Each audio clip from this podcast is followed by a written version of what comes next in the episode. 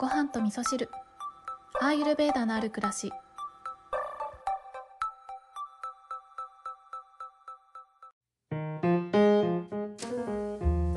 こんにちは。今日もお便りをご紹介しながらお話をしたいと思うんですけど、えー、いやいい天気ですね。唐突に。なんかゴールデンウィーク前って大体こんないいお天気の日が続きますよね。で、ね、すごく気温が上がったりしてくるのもこの時期だと思うんですけど、ね、そんな時に、ではアイルベーダ的にはみたいなお話もしてみたいなとは思うんですけど、あの、アイルベーダ的にはというか、アイルベーダを、まあ、取り入れた暮らしを私がしてきた中で、このね、気温の変化とか季節の変化に、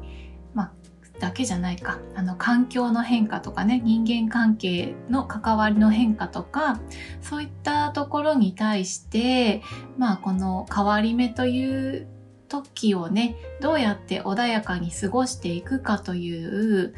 これさえ分かっていればという、まあ、ポイントみたいなところがあってね、まあ、それは、えー、またね、瞑想しましょうの話じゃないんですけれども、自分の、えー、ニュートラルな状態を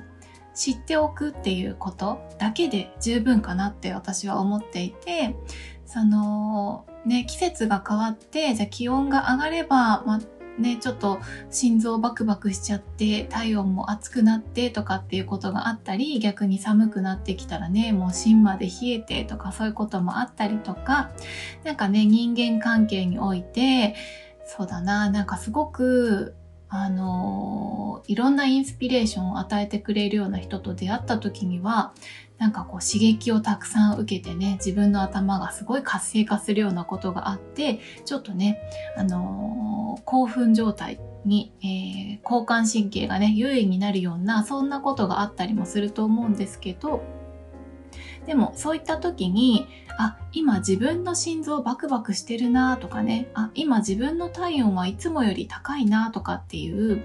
いつもの自分いつもの心地のいい自分っていうものを意識しながらというかそちらの、えー、心地いい自分側に立ちながらあなんかちょっと違うなっていうことを感じているだけで勝手にねそこに戻っていこうとするんですよね、うん、なのであのー、あれしなきゃこれしなきゃって思わなくても全然よくって、えー、自分のね心地のいい状態っていうのはこんな感じなんだよなっていうことをまああのいつも心に留めながら過ごすということをしていればあまりね変化に振り回されるっていうことはなくなってくるんですよね。まあ多少はねあったりすると思うんですけどでもそれはそれでね変化を楽しんでいくということであなんか夏がもうすぐ来るんだなとかねあ梅雨の前ってこんな感じなんだよなとかっていうね楽しみの一つだったりとかもねしますよね。はい。ではですね、今日の本題に行きたいと思うんですけど、えっとですね、えー、今日のお便りは、えー、っとね、そうだな、今日のお便りを読みながらお話ししたいことは、えっ、とね、私がゲームをやってるんですけど、ゲームの話を今日したいなって思っております。いつもあまりこういう話しないですよね。はい。えー、ごはみそネーム、ひまわりんりんさんです。ひまわりんりんさんいつもありがとうございます。京子さんこんにちは。最近の配信を聞いていて、京子さんの幸せなお話に気持ちが和んでいます。朝のカーテンなんて素敵ですね。風通しが良さそう。意識をどのように持つかで行動が変わるっていう内容になるほどなって思いました。特に食事に関しては自分自身も可愛いお菓子や飲み物が好きで、そこから癒しをいただいていました。食べ過ぎないためには自制心が必要ですが、疲れてくるとそれが機能しなくなるって実感しています。まずは疲れすぎないようにしたいです。近所で見つけた求人があり、明日、洋菓子の製造補助業務の面接を受けようと思っています。仕事に関しては保育士のお仕事で体調を崩してしまってからパートナーから何をしようとしてもきっと失敗すると言われたり良い顔をされずに話すのが怖くなってしまいましたそれでも子育てを大切にしながら自分らしく仕事したいってずっと思っています。楽しんで続けられるよう自分に何が合うのかを模索しています。まずは自分自身が健康でいられるようにこれからも学びを続けたいです。えー、いつもためになる配信ありがとうございます。これからも楽しみにしています。はい、こんなお便りをいただきました。ひまわりんりんさんありがとうございます。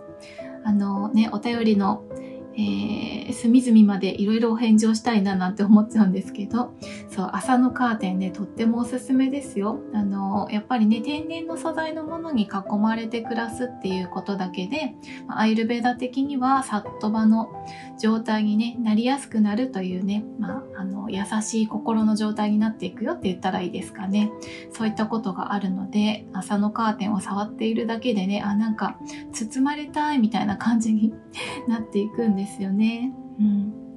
はい。でね、あと、可愛いお菓子とか飲み物が好きなのはね、みんなそうなんじゃないかな。私もそうなんですけど、私はね、あの、この番組でもよく言ってますけど、よくね、スタバを利用するんですよね。で、その、まあ、なんでスタバを利用するかっていうとこで言うと、まあ、ミルクがね、あるっていうところ、うん、いろんな植物ミルク、まあ、牛乳もあるんですけれども、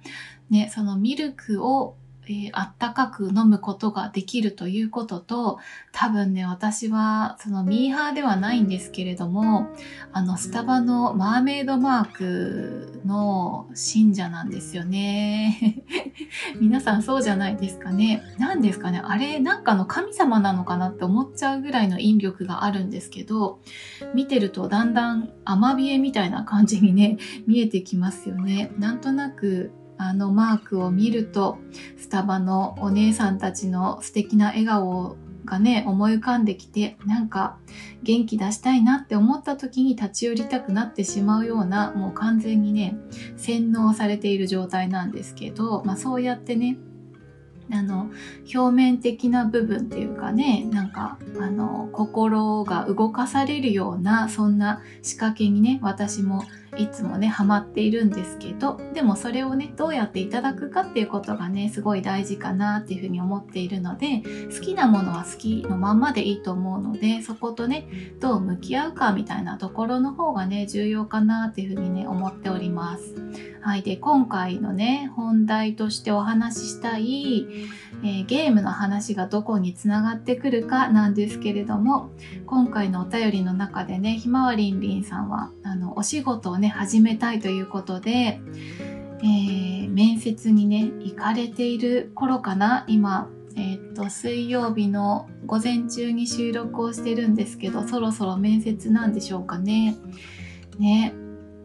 このチャレンジ精神は本当に素晴らしいなって思うし何かにねチャレンジしようとする気持ちっていうのはそれこそそのね以前保育士さんをされていて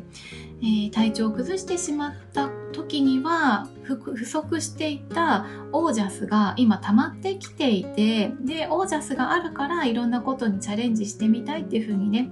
思うようなひまわりんりんさんになっているというね状態だと思うので私もすごく応援したいなと思ってからのゲームの話をちょっとしようかなって思うんですけど私はいつもねあの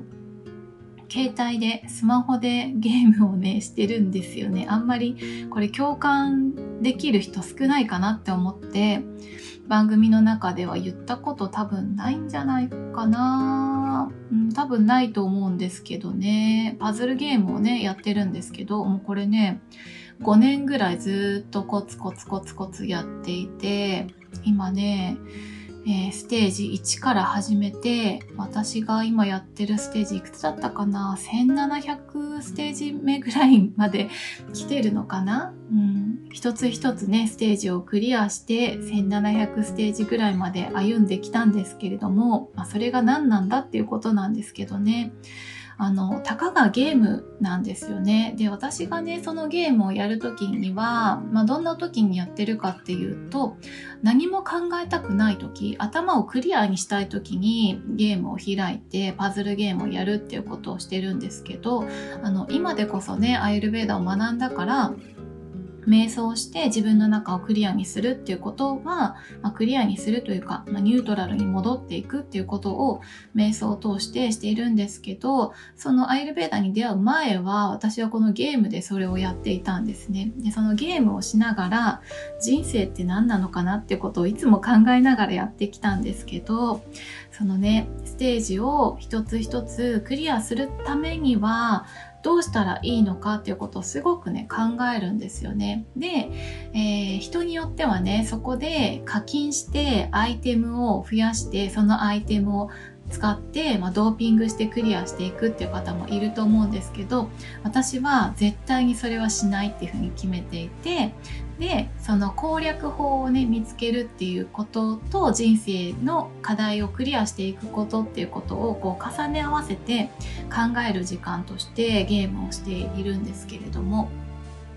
でその中でねやっぱりステージが上がっていくごとにだんだん難しくなってくるんですよ。最初は何も考えないでもただ単純にそのゲームの中でのルールをなんとなく使ってればクリアしていくことができるんですけどどんどんどんどんステージがハードになってくるにつれて頭使わないとねクリアできなくなっちゃうんですね。でそのパズルゲームの中では、まあ、これとこれとこれを組み合わせるとこういうあの、あ、ゲームの名前出すとキャンディークラッシュっていうねゲームをやってるんですけどキャンディーを合わせて、えー、キャンディーを消していくみたいなそんな、えー、まあ、ざっくりしすぎた説明ですけどそんなようなゲームなんですけどキャンディーの組み合わせ方によってその消え方のパターンがいろいろ変わってくるのでステージによってこのパターンとこのパターンを組み合わせると攻略できるなみたいなのがあの分かってくるんですねやってると。でそのあのハードなスケステージに行くと最初はどういうパターンの、えー、ステージなのかが分からないんですよね。だからこそ何度か失敗しないと攻略法が分からないんですよ。だからこそ失敗するということは、まあ、そこから学ぶっていうことになるので失敗したことによってあこういうこのステージではこういう仕掛けがあってこういうパターンを利用していくといいんだっていうことが分かってくるっていうのと逆算もするんですね。このステージを作った人はここでどういうパターンを使わせようとしてるのかなっていうことを考えるっていうことをするんですよね。で、それを人生に置き換えると、えー、何か、えー、妨げとなるようなことが起きました。難しいステージが現れました。でも、このステージを用意されたということは何をえー、達成することによってここをクリアさせようとしているのかというそのステージを作った側に立って、えー、その時の自分の課題というものをね考えていくっていう、そういう視点が出来上がってきたんですよね。これっていうのは、アイルベーダとかね、ヨガとか、まあ、ベーダの世界では、あベーダの考え方では、えー、輪廻転生の概念があって、私たちはカルマの解消をするために今世に生まれ変わってるというふうに言われているんですけれども、まあ、前世でね、成し遂げられなかったこととか、まあ、やりかけになっちゃったこととか、できなかったことであったり、まあ、えー、人に対してとか、社会に対してして何かしてしまったネガティブなことを今世でえー、まあ、償いじゃないですけどね、それを、えー、いい方向にね、向けて、えー、解消していくという課題を与えられているっていうふうにね、考えられているので、私たちの人生で起こっていくいろんなステージ、クリアすべき課題っていうのは全部そこに紐づいていると私は思っているので、なので、えー、まあそのね、ゲームから学んだことを活かしながら、えー、何か一つ課題がポンと出てきた時には、あ、何か課題が出てきたぞ。これは何のカルマを解消させるために出てきたのかなっていうことを考えて、で、そこに至るまでの、えー、クリアするための方法っていうのは、やっぱり簡単にクリアできる時もある。感覚だけでクリアできる時もあるし、今まで培ってきた人生経験を何かしら活かして、何かの法則を見つけて、えー、クリアしていったりとか、失敗することによって、えー、学んだことを次回に活かしていくっていうことをすることによってステージをクリアしていくっていうことができるんですね。で、ゲームの中でもそうなんですけど、ゲームをクリアできなかった場合どうなるかっていうと、同じステージがまた現れるんですけど、現れるというか、ま例えばじゃあ1500ステージをやりましょうってなった時に、1500ステージ失敗しちゃいました。クリアできませんでしたってなったら、また1500ステージをやるんですけど、キャンディーの配列は全部違うんです。だからこそ、私たちの人生の中の課題っていうのは、あの、その課題をクリアするまで何度も何度も形を変えて、同じことをクリアするために、えー、別のパターンでやってくるんですよね。わかりますかこれ？なので、ひまわりんりんさんのご主人がね、何か、まあ、新しいことをね、ひまわりんさん、ひまわりんりんさんがやろうとしている時に、何をしても失敗するからっていうね、そんなことをおっしゃったということですけど、私からしてみるとそれは、その成功を迎える、そのステージをクリアするための失敗だというふうにしか見えないので、ご主人がおっしゃってる、まあ、何しても失敗するよっていうのは、一理あるかもしれない。今までのパターンだけでひまわりんりんさんがそれにチャレンジしたらもしかしたらまた失敗するかもしれないけどでも日々ね学び続けようとしているひまわりんりんさんの今のマインドだったらきっとね失敗からどんどんいろんなことを学んであこういうパターンで私は失敗したんだとか以前のね保育士さんのお仕事で体を崩されたっていう体験からもきっと何かを学んでいらっしゃってあこういうことがあると私はえー、体を壊すんだな。じゃあ次はこういうことに気をつけながら目の前にある仕事に取り組んでみようかなとかね、うん、そうやって今までの経験を生かすチャンスでもあると思うんですよね。ね。だからこそその新しいことにチャレンジするっていうえー、タイミングで、まあ、お便りをいただいたっていうことで私からひまわりんりんさんにそうですねお伝えしたいことはまああのいろいろあるんですけれどもなんかちょっとねありがちなよくある言葉かもしれないんですけれども何かに失敗するということはあの失敗じゃないんですよね。成功するための法則を見つけるための一つの手段なんですね。うん、だからね全然怖がる必要ないし失敗したらもうラッキーぐらいな感じでそこから何を見つけられるのかなっていう考え方に変えていくそうそしたら失敗がいいとか悪いとかっていう風にならないと思うんですよね。うん、全てがあの捉え方によって、えー、何を食べるかよりもどのように食べるかということによって毒にもなるし薬にもなるというねアイルベーダーでも言われてることなんですけれども全ての経験を生かしていくということをするためにはこのね、えー、ひまわりんりんさんのお便りの中にもありますけどあの意識をねどのように持つかということにかかっているということがあるので私はね、全力でひまわりんりんさんのこれからを応援したいなと思っております。はい。ということで今日はですね、私がやっているゲームの話、まあゲームの話というかね、私はゲームをやりながら人生とは何か、このえー、人生を人生の中で自分のカルマを解消していくという様々なステージをクリアするためにどういう視点を持っているかというねそんなお話をさせていただいたのであのこれからのねひまわりんりんさんの、えー、ちょっとしたね力になってくれればいいなと思ってこんなお話をさせていただきました。はいひまわりんりんさんいつもお便りありがとうございます。それでは皆さん今日も良い一日をお過ごしください。今日も聞いていただきましてありがとうございます。